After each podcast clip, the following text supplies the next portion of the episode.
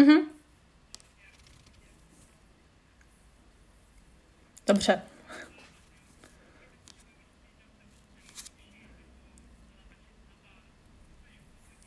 Dobře, dobře, dobře. Takže mám začít já. Mám se představit. Tak, uh, moje jméno je Veronika. jo.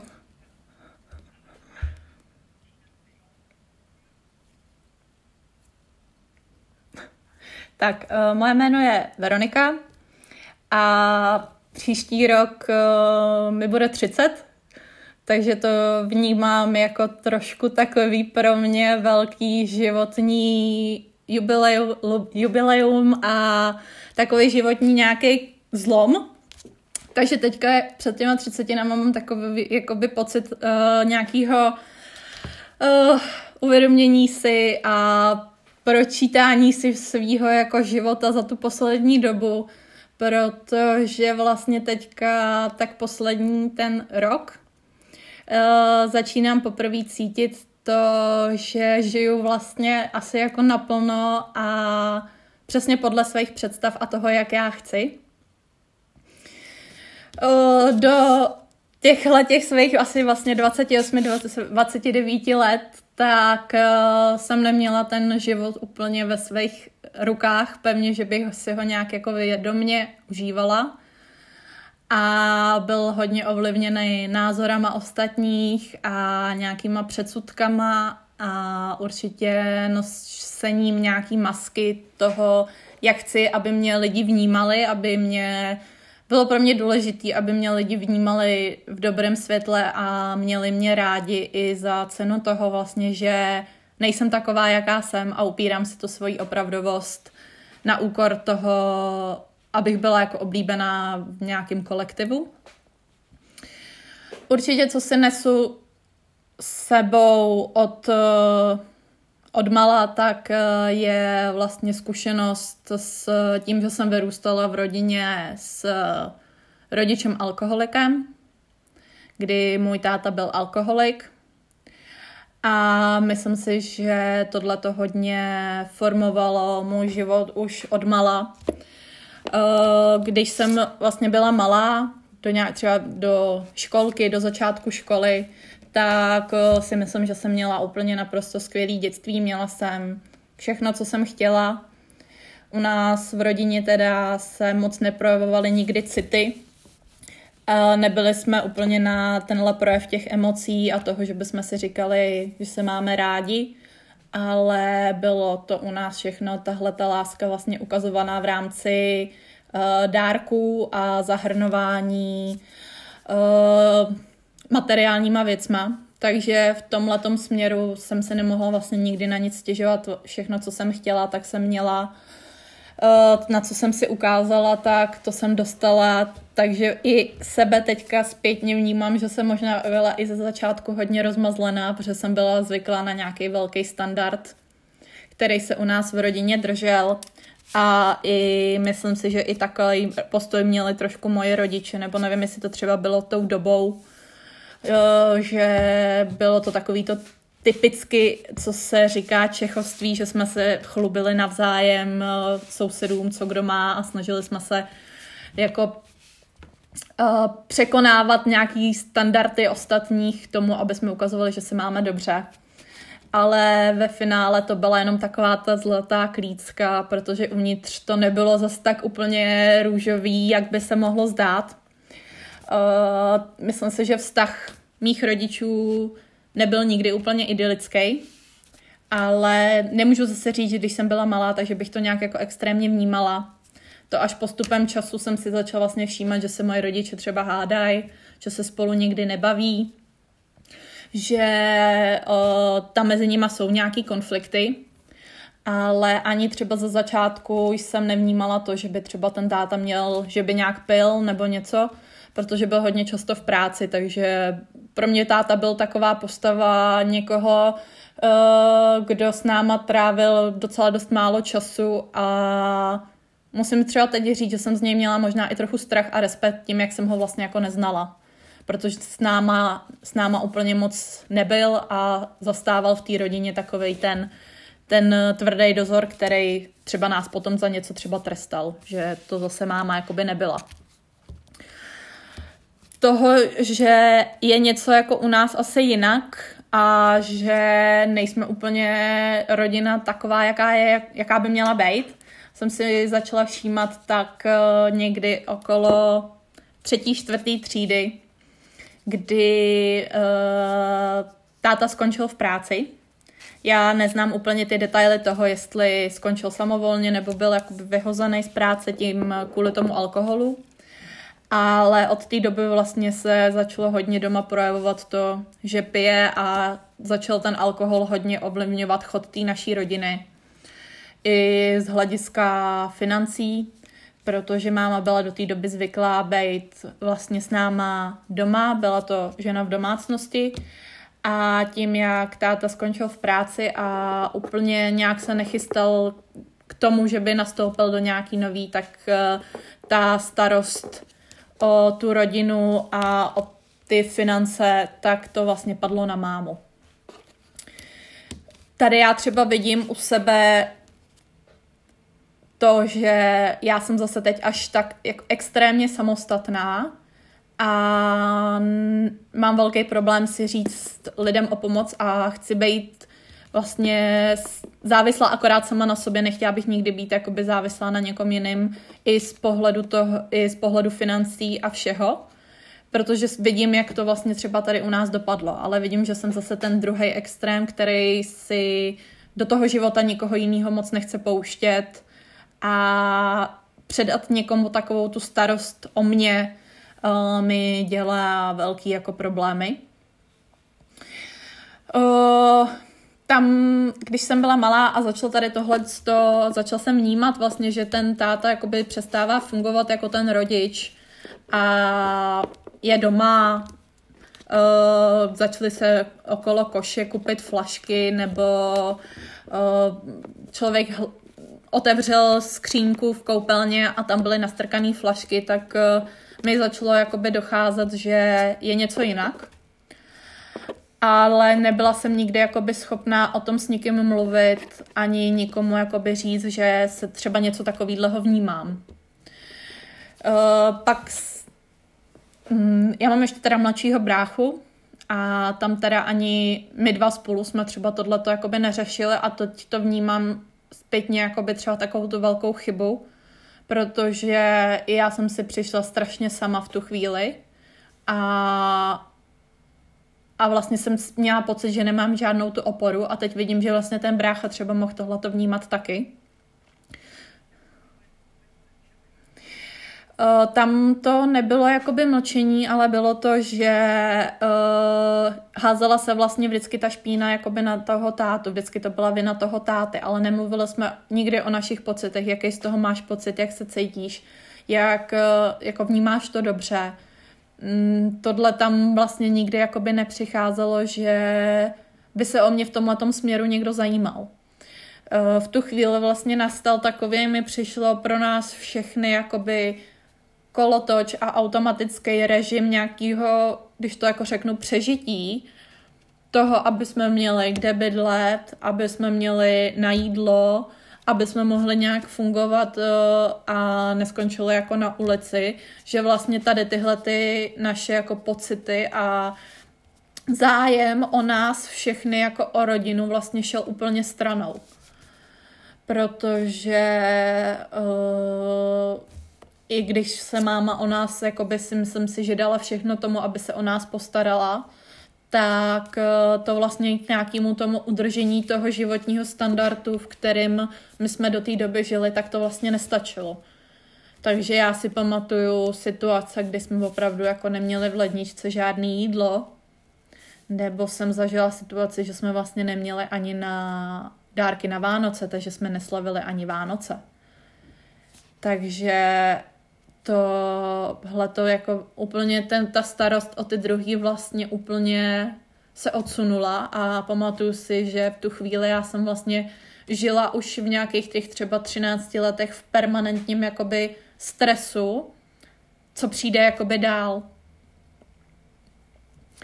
protože ta finanční situace té naší rodiny vlastně potom byla tak jakoby už hodně bídná tím, jak se i třeba uh, táta řešil to tím, že si vlastně napůjčoval peníze, když už mu docházely, protože mi přišlo v tu chvíli, že on si úplně nechtěl vlastně připustit to, že, že se o nás nemůže postarat a že ty peníze nemá. Takže za začátku fungoval tak, že si hodně napůjčoval peníze, nejdřív od kamarádů, pak z různých prostě bankovních nějakých institucí, nebankovních institucí a tohle. A tohle to všechno vlastně ho potom doběhlo tím, že nás vlastně i u nás byli exekutoři, kteří nám oblepili vlastně celý byt. A tu situaci si pamatuju, kdy prostě před barákem zastavila bílá dodávka, zazvonili a přišli dva obrovský chlapy s kamerou a začali nám natáčet celý byt a začali olepovat všechno vlastně, co mělo nějakou hodnotu. A od té doby já jsem měla otevřený permanentně okno v pokoji a kdykoliv eh, zastavilo před barákem u nás nějaký auto, nebo v té ulici, kde jsme bydleli, tak já jsem se šla se strachem podívat, jestli to není bílá dodávka, aby u nás zase někdo nezazvonil. A s tím letím já jsem vlastně třeba jako žila x let, že jsem měla fakt extrémní strach z toho, co přijde. Já jsem odcházela pryč a schovávala jsem si notebook do, do skříně, aby mi ho třeba někdo nesabral, kdybych tam nebyla. Takže já to vnímám, že jsem potom vlastně žila v nějakým permanentním jako doma strachu, ale vlastně pak jsem žila takový svůj druhý život mimo ten domov. Ve škole, mezi kamarádama, kdy já jsem ne, nikomu neříkala to, co se u nás děje a snažila jsem se to na sobě nedávat znát. A nastavila jsem si v sobě takovou masku a takový obraný mechanismus, že čím víc to u nás doma bylo horší, tak tím víc vlastně jsem se já třeba ve společnosti smála a snažila jsem být vtipná. Abych jsem zakryla to, co se tady u nás jako doma děje, protože jsem se vlastně asi říct za to styděla, protože jsem věděla, že to není jako normální. A myslela jsem si, že každý ostatní můj spolužák, moje spolužačka, moje kamarádka mají naprosto perfektní rodinu a že se nikomu jinému tohle to neděje. A proto si i myslím, že je strašně důležitý o tom mluvit, že není tohle to, není to normální, ale děje se to, ty takhle a nemůžeme za to, jak se chovají naši rodiče. A myslím si, že je hodně důležitý to někomu říct a říct si o pomoc, protože třeba situace na ty Vánoce, kdy jsme pro nás Vánoce v ten den, štědrý den byl jako každý normální den, my jsme neměli stromeček, my jsme neměli dárky, my jsme neměli večeři, tak eh, byla situace i protože s tím, jak jsme neměli peníze, tak vlastně ani táta neměl třeba na ten alkohol. A dostával epileptický záchvaty v rámci nějakého abstinenčních příznaků. A to je asi něco, co já vidím před svýma očima doteď. Uh, já jsem byla u sebe v pokoji, máma s bráchou taky byli v pokoji a táta byl v obýváku a my jsme měli v obýváku takový dvoukřídlý dveře prosklený a tím, jak táta vstal a už měl nějak ten abstinenční příznak, že už mu chyběl ten alkohol, tak vlastně propad těma dveřma skleněnejma. A rozbil si hlavu a já jsem byla tak, kdo ho tam našel. A věděli jsme, že naproti nám na chodbě bydlí doktor, takže pro mě už jenom tak strašně bylo ponižující mu jít pro tu pomoc.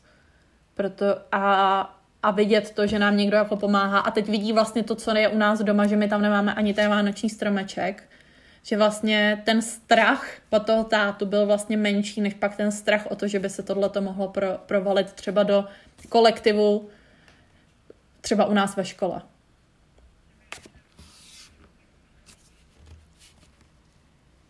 Že by prostě viděli, co se u nás doma děje, protože bydleli jsme normálně na sídlišti v paneláku a tam samozřejmě člověk si všim, že jako, nebo i tak se ke mně občas dostaly jako informace, že si lidi všímali, že ten táta chodí a kupuje si prostě flašky vodky nebo takhle a je prostě jsem se snažila jsem se to vždycky někomu jako říct, že to tak jako není.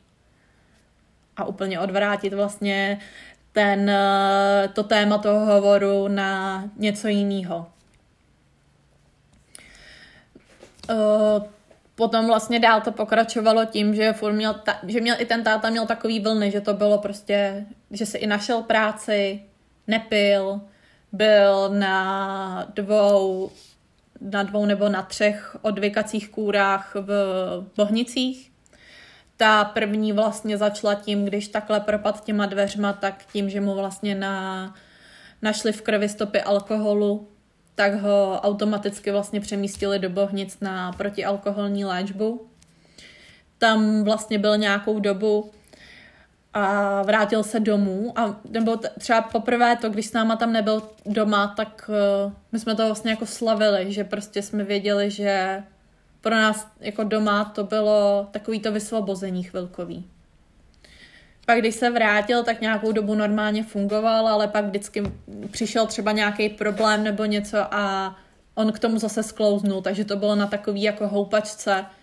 A trvalo to pár let, než něco jakoby než se to ani ne, jak nechci říct, vyřešilo, prostě než to došlo i k tomu, že se naši vlastně uh, rozvedli kvůli tomu, uh, myslím si, že hlavně to máma udělala kvůli tomu, aby k nám už nemohli žádný ty exekutoři, aby to vlastně ty případný tady tyhle ty všechny dluhy jakoby nešly už jakoby za náma domů. Ale i po tom rozvodu vlastně rodiče furt bydleli společně, protože uh, ten táta neměl možnost, ani máma neměla možnost, aby jsme se jako odstěhovali někam jinam. Pak vlastně nastala nějaká situace, že uh, táta odešel, bydlel někde jinde, a tím vlastně začala zase nová pro mě jakoby asi životní etapa a to bylo to, že jsem se začala starat o toho tátu já. Že jsem mu začala vlastně dávat peníze a finančně mu pomáhat v rámci toho jeho života. V tu chvíli já jsem to vnímala jako to, že mám strach, že se vrátí zase k nám domů. Že když mu já nebudu dávat ty peníze a nebude nebude mít jakoby ty, eh, ty prostředky na to, aby mohl někde žít jinde, tak, eh, tak se vrátí zpátky k nám. Teďka zpět... Tohle to začalo, ně... Mhm. Tohle začalo někdy na střední škole, že si pamatuju, že už jsem právě měla i svoji první brigádu. A myslím si, že to bylo třeba kolem nějakých 16, 17 let. A takhle to vlastně pokračovalo až do, na, střední ško- eh, na střední školu, pardon, na vysokou školu. Takže několik let uh, já jsem vlastně chodila do práce a chodila na brigády proto, abych dokázala uživit a udržet tátu a hlavně, abych měla i jakoby peníze pro sebe na nějakou svoji zábavu. Uh, v tu chvíli já jsem si vlastně ani neuvědomovala to, jak mě to strašně jako ničí, když to na to koukám teď zpětně. Mně to v tu chvíli přišlo jako nor- normální a něco, co mám udělat, protože přece chci ochránit ty bráchu a mámu, aby tam za náma ten táta nepřišel. A ale celou dobu mi v hlavě jelo, proč já, proč prostě já musím jako tohleto zažívat. A ale nikdy mě nenapadlo říct si někomu o pomoc, nikdy mě nenapadlo to někomu říct, že tohle to dělá a ani mě vlastně v tu chvíli nenapadlo nikdy říct tomu tátovi ne. Protože když jsem třeba řekla, já ty peníze nemám, tak uh, začal takový jako trošku psychický nátlak na mě tím, že beze mě nemůže být, že beze mě nemůže jako fungovat, a i si vymýšlel různý jako věci o tom, že je nemocný a takovýhle. Takže radši jsem vždycky prostě sama sebe omezila v tom, že jsem si nekoupila třeba to, co jsem chtěla, nebo nešla na oběd s kamarádkama, ale dala jsem ty peníze vlastně jakoby jemu to byla i vlastně tohle to bylo období, kdy já jsem chodila se svým prvním klukem a ten ani tohle to celý nevěděl, takže já jsem vlastně furt žila v nějakém jakoby permanentním stresu toho, aby abych uh, ani jemu tohle to neprozradila, že se tohle to děje. A ten moment, takový ten, kdy jsem si řekla dost, byl v den mých státnic na bakaláři, kdy já jsem šla státnicovat, obhajovat tu práci a po těch státnicích jsem se podívala a měla jsem osm zmeškaných hovorů od táty. A v první chvíli ve mně byla jako taková ta, Ježíš, tak on se zajímá o to, jak mi dopadly státnice. A jeho zájem bylo, nemám peníze a potřebuju peníze, protože mě okradli. A za celý den on si vlastně ani, ani pár dní potom nespomněl o tom, že já jsem třeba státnicovala. A v tu chvíli já jsem řekla dost, že už takhle dál nechci. A dělala jsem krok, na který já nejsem jako vůbec pišná, protože jsem začala tátovi lhát o tom, kde jsem.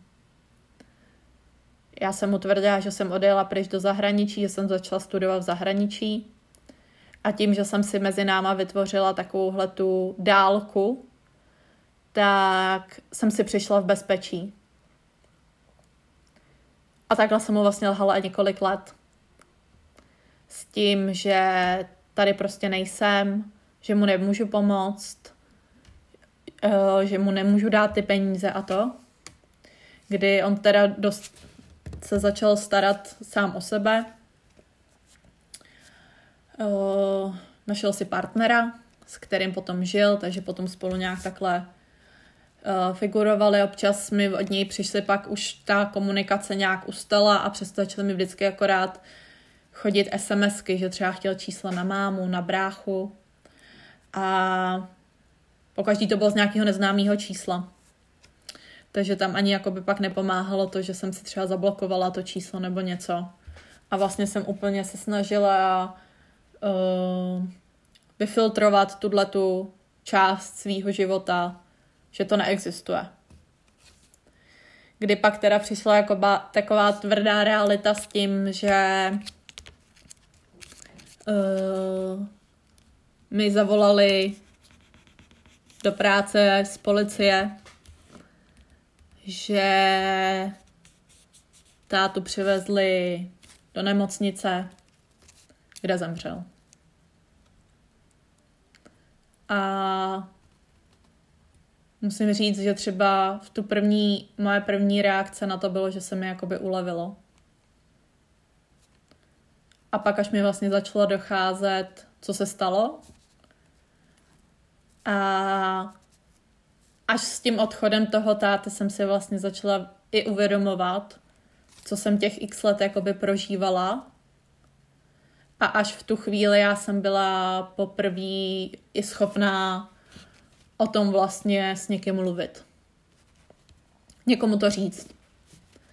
Takže protože jsem i pak vnímala ve svých dalších stazích, že vlastně reaguju třeba přehnaně na nějaké věci, že některé moje reakce na situace nejsou takový, jaký bych chtěla mít.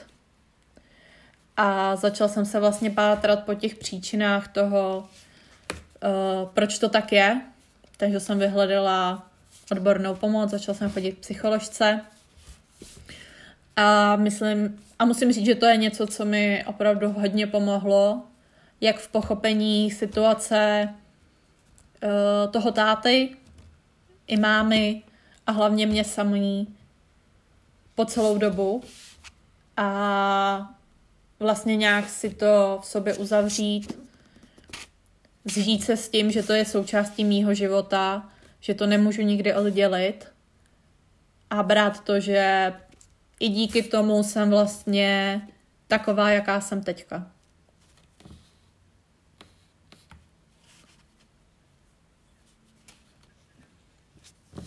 To mi bylo 26. Takže je to tři roky, tři roky zpátky.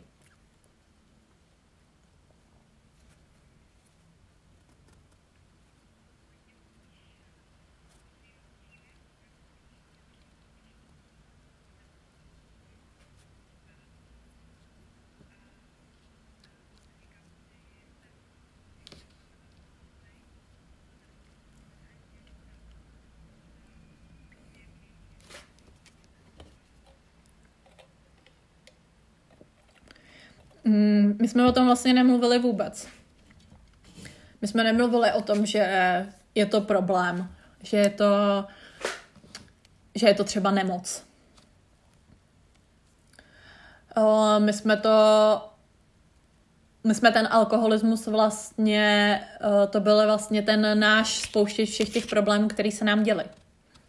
My jsme to vnímali jako ten problém, který vlastně může za všechno a kdyby tohle nebylo, tak se vlastně máme jakoby jinak. Takže tím my jsme, i tím já jsem v té době vlastně strašně dávala všechno za vinu tomu tátovi.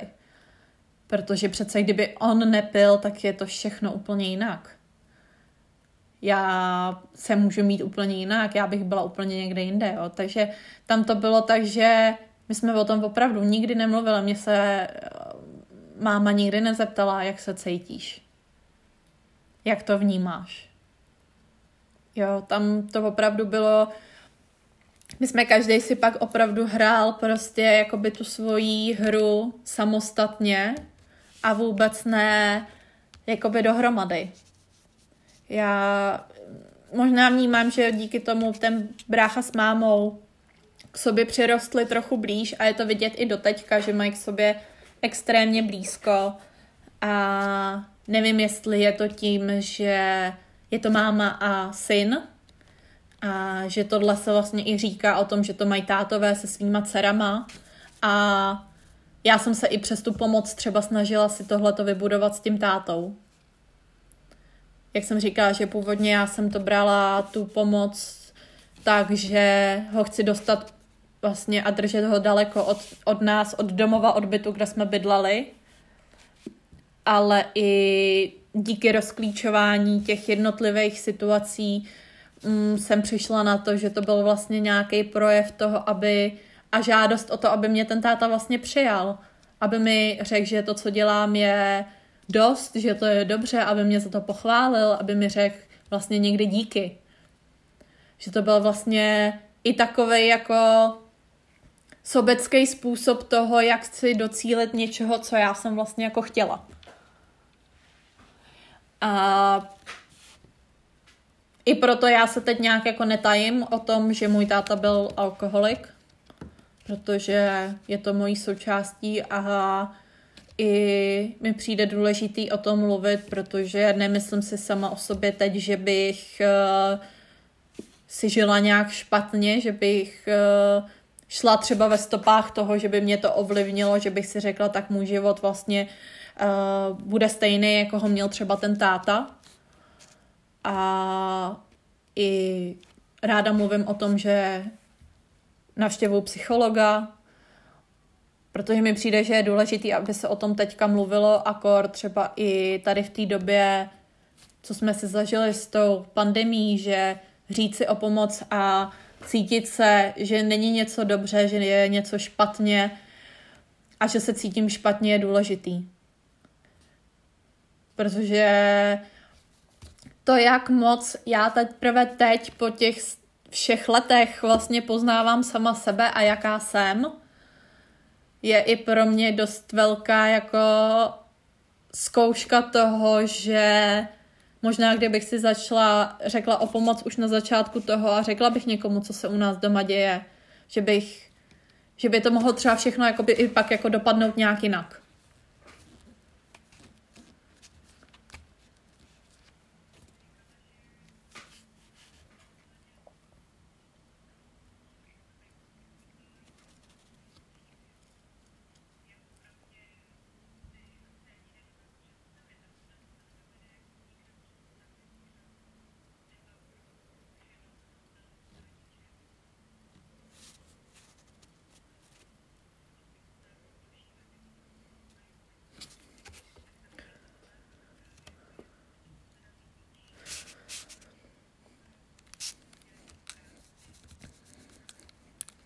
Uh, uh-huh.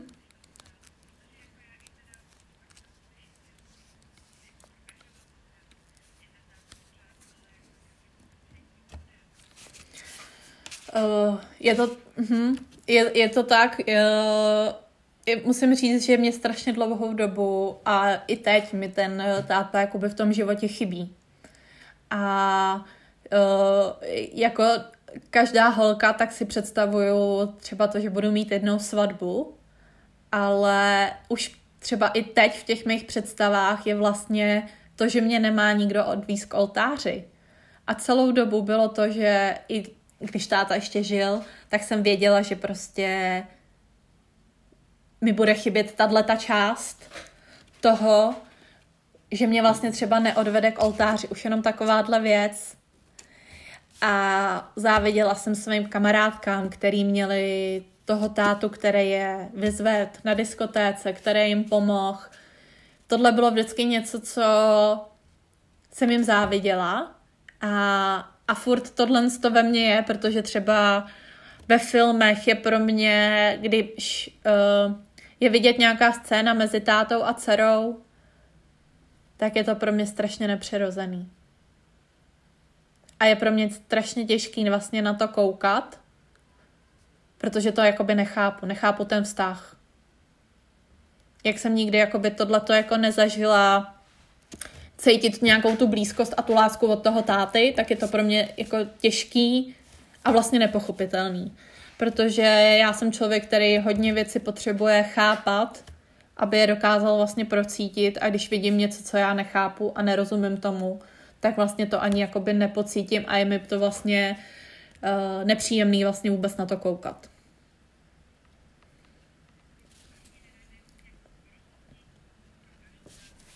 Přesně tak, přesně tak. Takže uh, vnímám to, že ten, uh, ta postava toho táty v tom životě i už jenom holky, nebo hlavně holky, uh, má svojí, má svůj důvod, má svoji roli a vidím to, že mi to chybí. A především v nějakých třeba partnerských stazích, tak uh, že musím...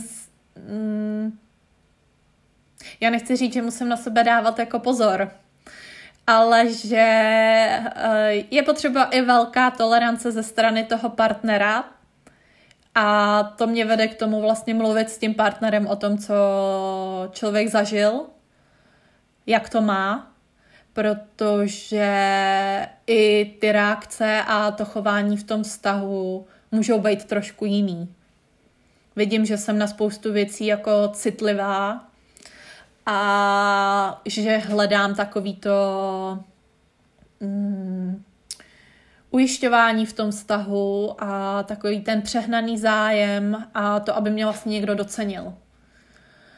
Ale strašně dlouhou dobu mi trvalo, hodně dlouhou dobu mi trvalo a uh, opakovala jsem to v několika vztazích, to, že to první ujištění a tu jistotu a to ocenění sama sebe musím nejdřív sobě dát já. Protože to nikdy jinde venku jakoby nenajdu.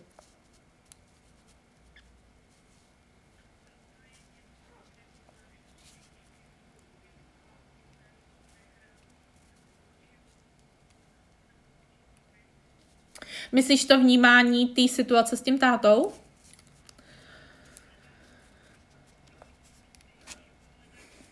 Mhm.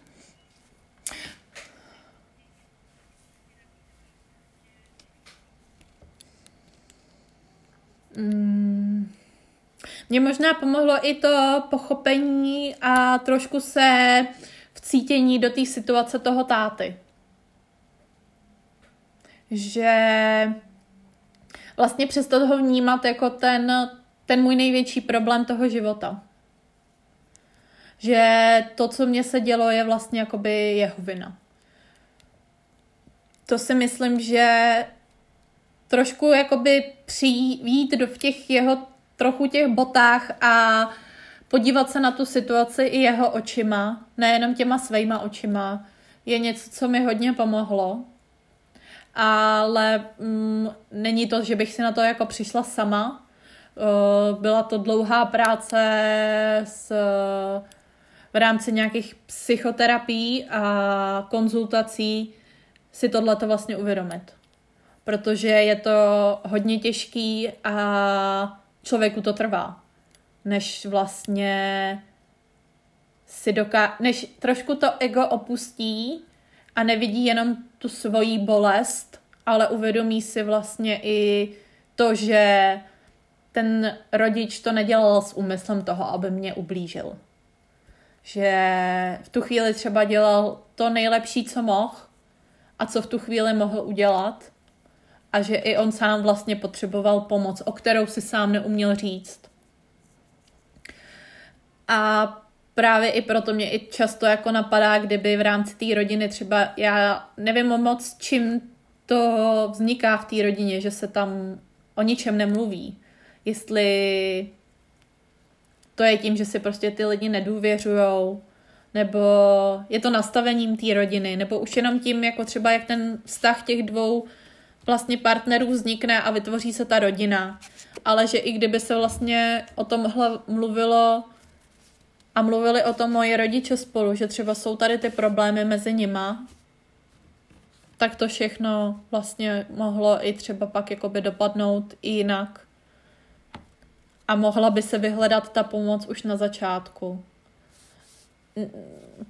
Nevím, jako i si myslím, že to je tím, i tou dobou, že to dřív bylo, že bylo to někdy prostě okolo roku 2000, jako není to zase tak daleko, ale myslím si, že za těch 20 let se ta společnost posunula úplně někam jinam. A myslím si, že tyhle ty všechny problémy dřív byly strašný tabu. Nemluvilo se o ničem, co, co mají lidi doma za problémy. A já až teďka se, i se svýma třeba kamarádkama, jakoby, když se bavíme, tak vnímám to, že vlastně každý má doma jakoby něco, co ho trápí, že nejsou všichni stoprocentně šťastní a já jsem v tu chvíli to vnímala, že jenom u nás doma se tohle děje a jinak jsou všichni vlastně kolem mě stoprocentně šťastní a nikomu se neděje vlastně nic špatného.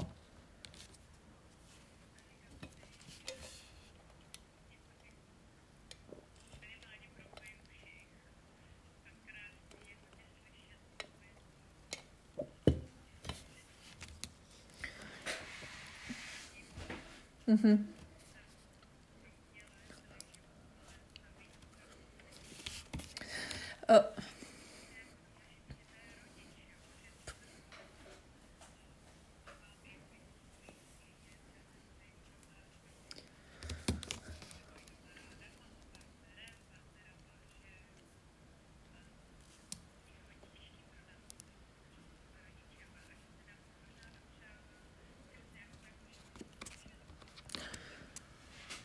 Uh, jo, to určitě souhlasím, je to důležitý a já můžu vlastně mluvit o tom, jak se třeba změnil můj vztah uh, teďka s mámou. I tím, proto, protože máma furt je jako, furt žije, takže tam vidím, jakmile člověk vlastně začne vnímat, že ty rodiče jsou taky jenom lidi. Měla jsem taky tu fázi v pubertě, kdy jsem prostě nenáviděla celý svět a uh, rodiče byli vlastně opravdu viníci všeho, co se dělo. A teďka, když to jako se člověk opravdu jako podívá a vidí, že jsou to taky jenom lidi a dělají vlastně to nejlepší, co oni vnímají. A nedělají to s tím úmyslem, že by chtěli opravdu těm dětem ublížit, tak je to velký prozření. A jsem ráda, že i přes tu zkušenost s tím tátou jsem došla tady toho, že jsem vlastně až jakoby odpustila i mámě. Protože i uh, téma máma v mém životě hraje velkou roli. A musím, jak, já to tady jako musím říct, že mě mrzí, že vlastně ten soucit a ten, vlastně ten první impuls toho, kdy já jsem se přestala na tátu zlobit, bylo pár měsíců po tom, co zemřel, protože jsem si vlastně uvědomila, jak se můžu zlobit na někoho, kdo nežije. Kdo tady není. A tahle ta myšlenka pro mě byla i vlastně ten první impuls toho, proč jsem vyhledala tu odbornou pomoc. Protože já jsem se v tom strašně jako trápila. Já jsem vlastně do té doby, byl to pro mě zvyk, byl pro mě zvyk se vlastně zlobit na toho tátu. A tím, jak jako už jsem věděla, že tady jako osoba není, tak pro mě bylo jak jsem říkala, nepochopitelný, jak se na něj můžu ještě zlobit. Že tady vlastně je a ovlivňuje mě to, i když vlastně už nežije. A, a to bylo opravdu něco hodně, jako co mě jakoby pak přivedlo na tuhle tu cestu toho odpuštění, protože to nešlo, protože právě jsem chtěla nad tím přestat přemýšlet. Zase já mám i občas takovou tendenci, když jsou nějaký problémy, že je vytěsňuju takže tady to chtěla jsem vytěsnit to, že se tohle to zase stalo s tím tátou a že teda přes, že si to vlastně jako pro mě, jako lajka, že si teda samozřejmě pomůžu sama a zapomenu na to a vytěsním to. To jsem si jako říkala, že si vlastně pomůžu, že to, že to, uh, že, že to, no, že to zmizí vlastně, že to, já jsem si říkala, že to vlastně, že se s tím zžiju a že to jako, teď nemůžu najít to správné slovo No prostě takový to, pomůžu si sám, přečtu si pár skvělých psychologických jako knížek a sežeru všechno moudro světa, no. Ale uh, nešlo to. Nešlo to a, a to byl vlastně první pro mě impuls toho říct si o tu pomoc. To byl vlastně i první impuls, kdy já jsem poprvé řekla mámě, že se tohle dělo. Protože uh, já jsem se i třeba bála toho, když měl táta pohřeb, že to někdo z těch ostatních třeba příbuzných řekne. Že se něco takového dělo. Jo, a takže opravdu si pamatuju ten den, kdy jsem to poprvé tý mámě jako řekla.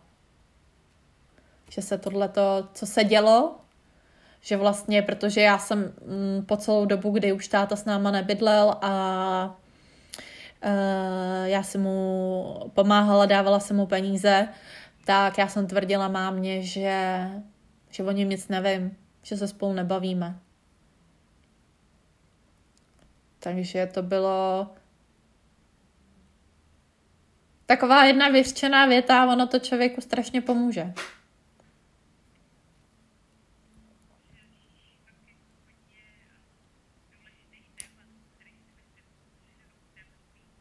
Uh,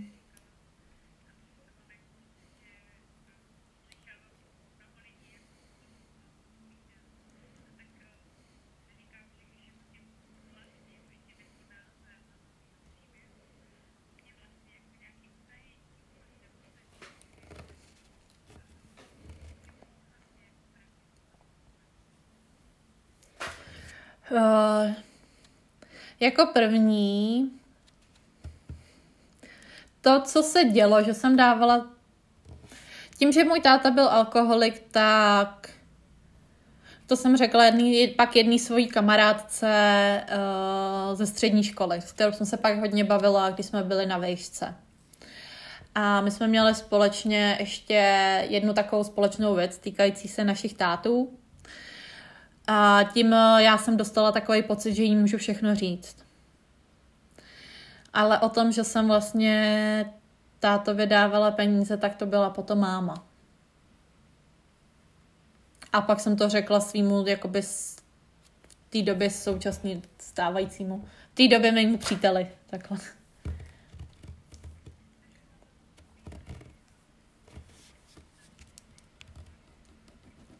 Mhm.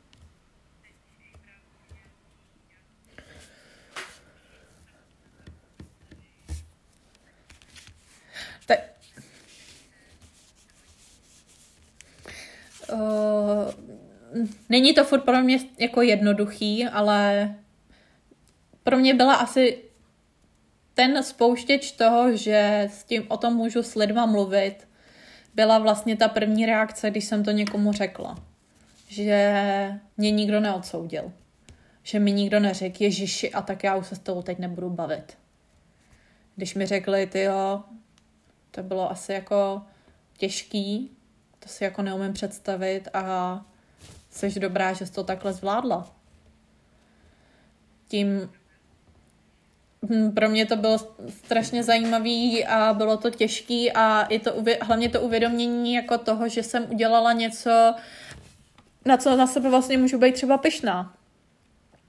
protože celou dobu tím, i jak to bylo zahalený tím jakoby tajemstvím a uh, vázali se k tomu samozřejmě nějaký jako lži a vymýšlení si, tak uh, jsem to nikdy nevnímala jako dobrou věc.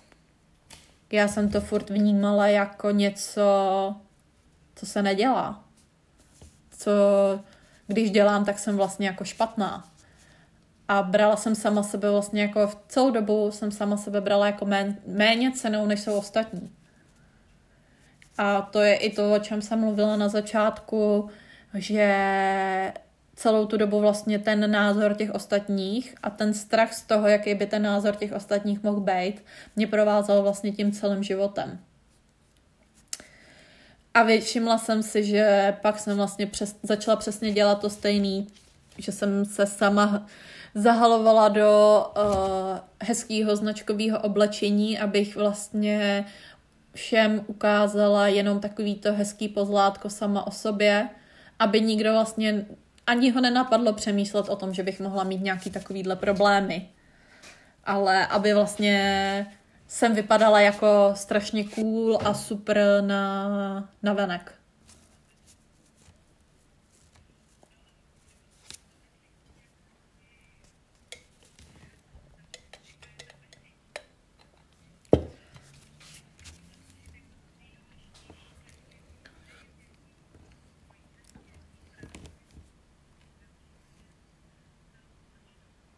Mm-hmm.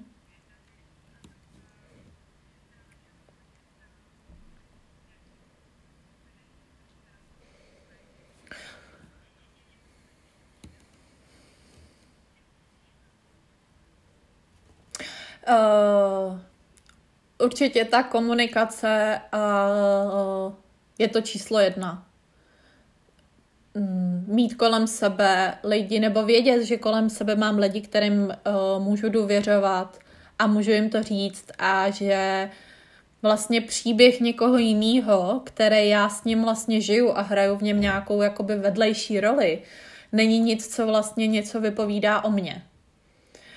A určitě já bych ještě chtěla vyzvihnout to, že přesně třeba tyhle ty zkušenosti jsou ty zkušenosti, které lidi dělají silnějším.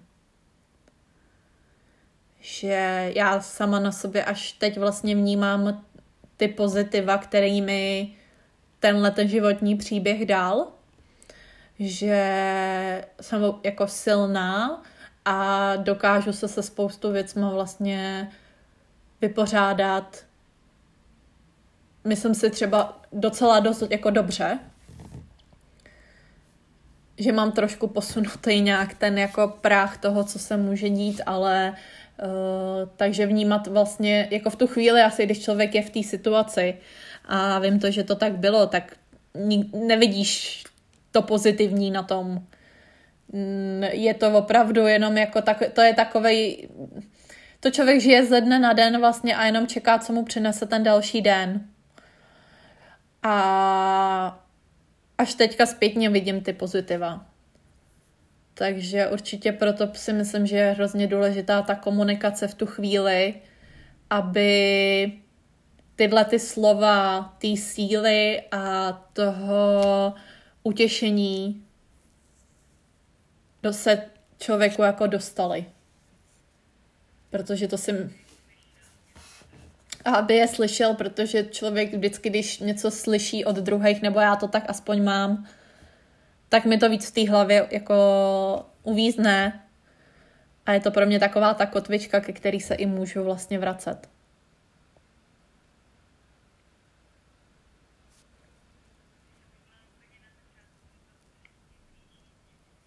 Mm. Mhm. Mhm.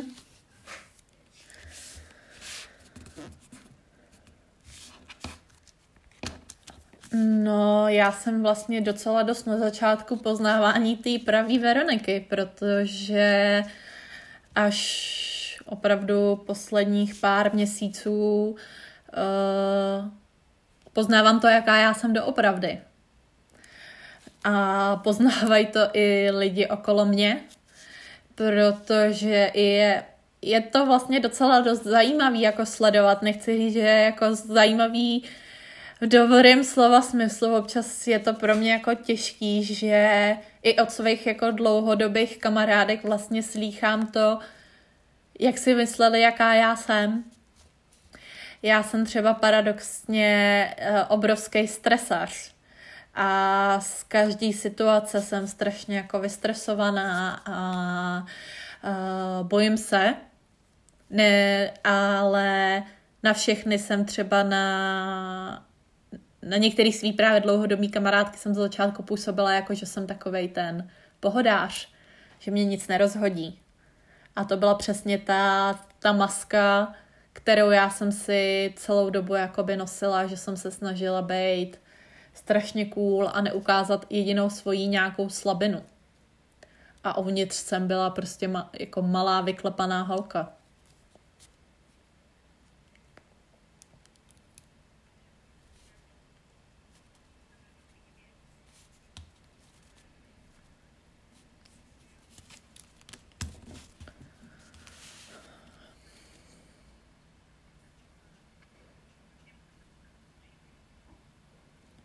Já musím říct, že uh, jednou teda mojí kvalitou určitě je, že jsem uh, si myslím silná, ale zároveň jsem strašně citlivá. Uh,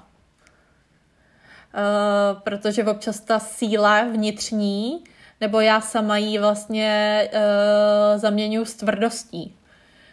Uh, takže já i si myslím, že můžu na spoustu lidí působit tvrdě, ale jsem strašně citlivá, uh, dost věcí se mě jako emočně dotkne a to jsou i, já nevím, videa se zvířátkama a tohleto, jo, takže já jsem si vždycky dřív říkala, ježiš, to je divný, proč já jako u všeho takhle brečím, ale prostě jsem citlivá. A a vlastně poprvé objevuji i všechny nějaké jako emoce. Že spoustu emocí, které zažíváme každý den, uh, pro mě byly vlastně nepoznaný. Takže je to, je, teďka je to jako velká jízda a člověk, nebo já konkrétně, poznávám každý den něco nového o sobě. A vlastně si to poprvé jako přiznávám, že to žiju vlastně vědomně, že to tak jako je.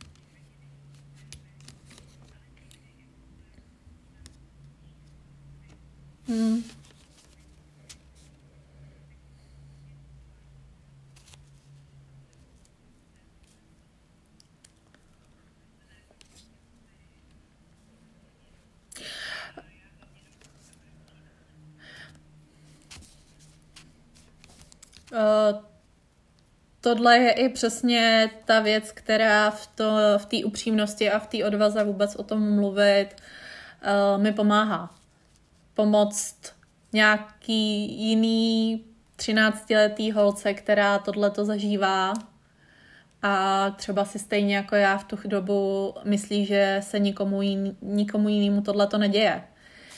A myslím si, že i v téhle době, eh, kdy se mluví o tom, že náš český národ je jedním z nejvíc vypitýma pivama a jak moc se zvýšila spotřeba alkoholu, je důležitý o tom mluvit. Je důležitý o tom mluvit a, a, a říct a ukázat těm, kteří si to teď prožívají, že v tom nejsou sami.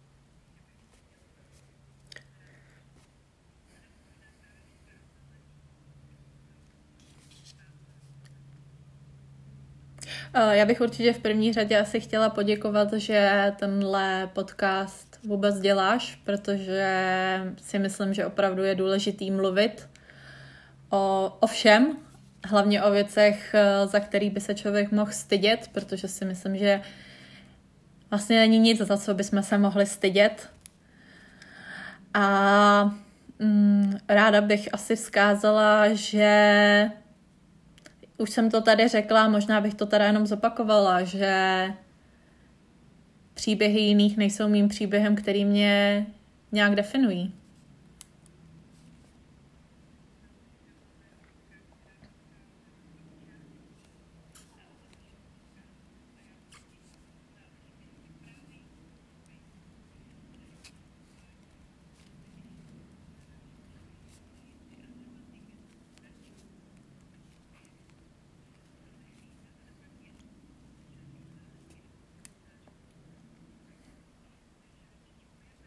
Já taky děkuji moc za pozvání.